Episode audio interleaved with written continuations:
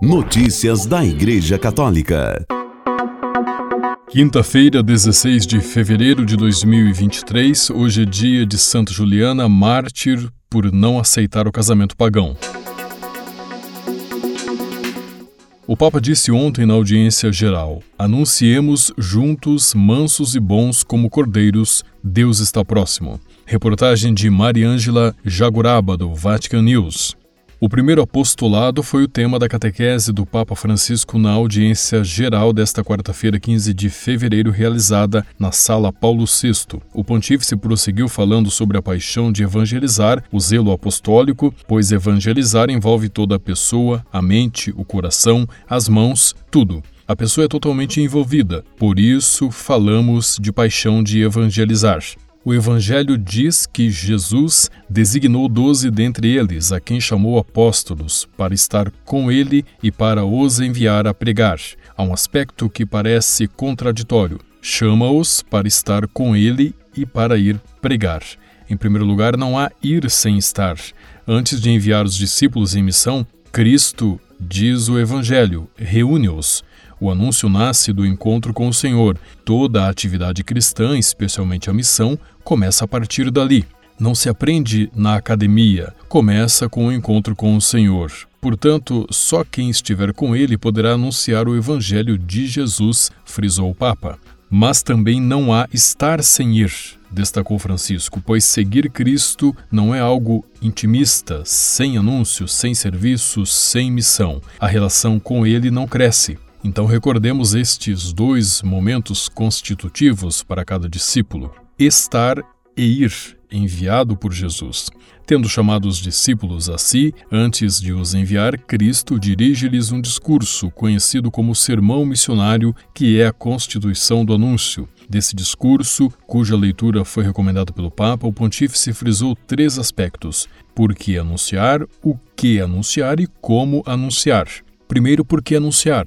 Recebestes gratuitamente, dai gratuitamente, diz Jesus. O anúncio não começa por nós, mas pela beleza do que recebemos de graça, sem mérito. Encontrar Jesus, conhecê-lo, descobrir que somos amados e salvos. É um dom tão grande que não podemos guardá-lo para nós. Sentimos a necessidade de o irradiar, mas com o mesmo estilo, na gratuidade. Em síntese, temos um dom, por isso somos chamados a fazer-nos dom. A nossa vocação é fazer-nos dom para os outros, ir e levar a alegria do que recebemos. Segundo aspecto, o que anunciar?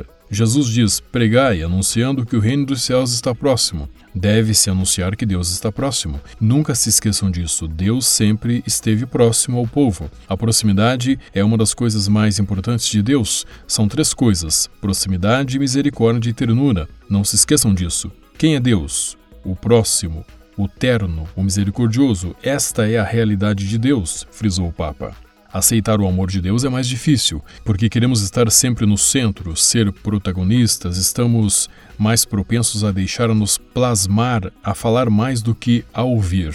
Mas se em primeiro lugar estiver o que fazemos, continuaremos a ser os protagonistas. Ao contrário, o anúncio deve dar a primazia a Deus, dar a Deus o primeiro lugar e dar aos outros a oportunidade de o acolher, de sentir que ele está próximo. E eu atrás, disse ainda o Papa.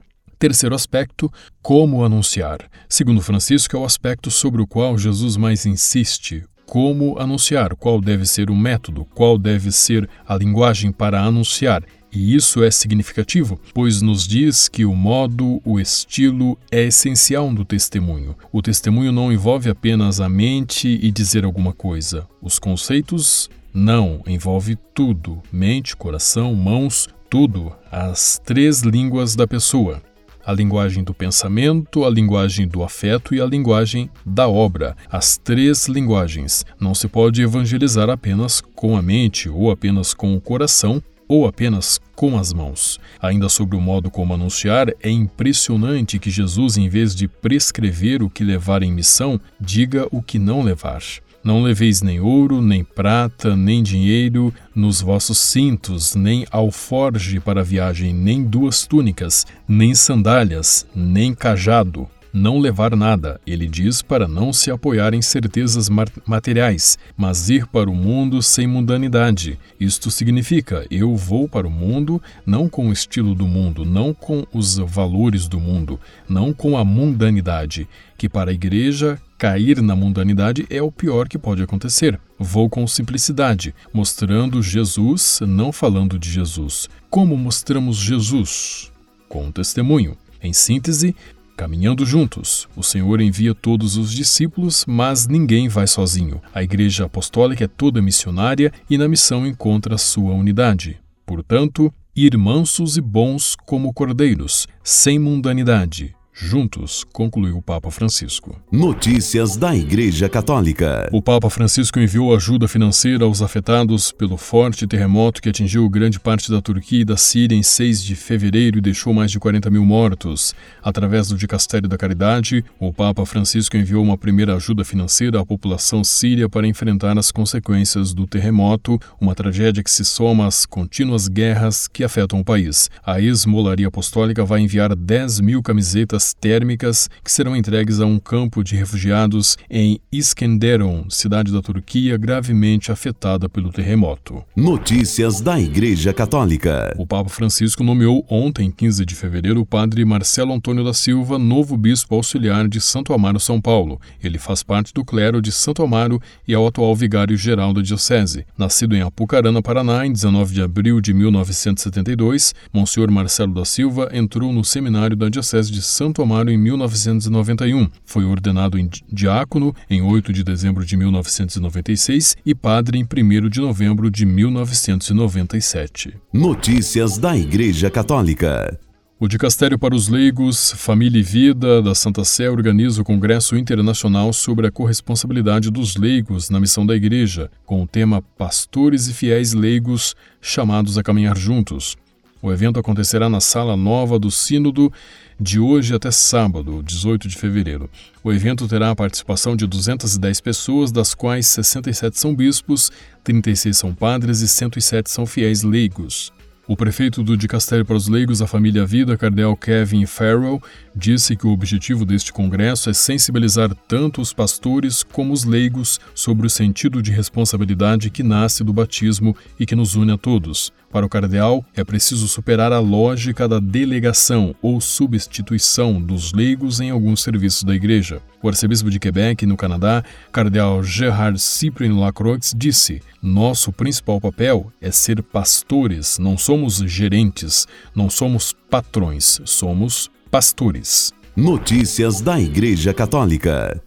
O Papa Francisco instituiu uma comissão independente de vigilância para a Diocese de Roma e nomeou seus membros. No dia 6 de janeiro, o Papa Francisco promulgou a Constituição Apostólica in Ecclesiarium Communione sobre a reorganização da Diocese de Roma. O artigo 31 do documento fala sobre a instituição de uma comissão independente de vigilância como órgão de controle interno da Diocese de Roma e dos escritórios, órgãos e agências, bem como das administrações que, por qualquer motivo, dependam do vicariato ou estejam a ele subordinados, qualquer que seja a autonomia do que gozem, inclusive os que estejam sujeitos ao poder de direção ou controle majoritário do Vaticano. Notícias da Igreja Católica.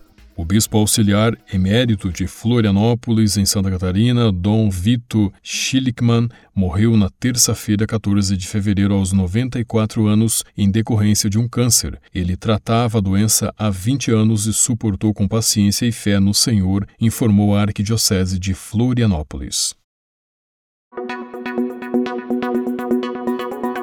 Com a colaboração das agências ACI e Vatican Media, você ouviu o Boletim de Notícias Católicas que volta amanhã. Notícias da Igreja Católica.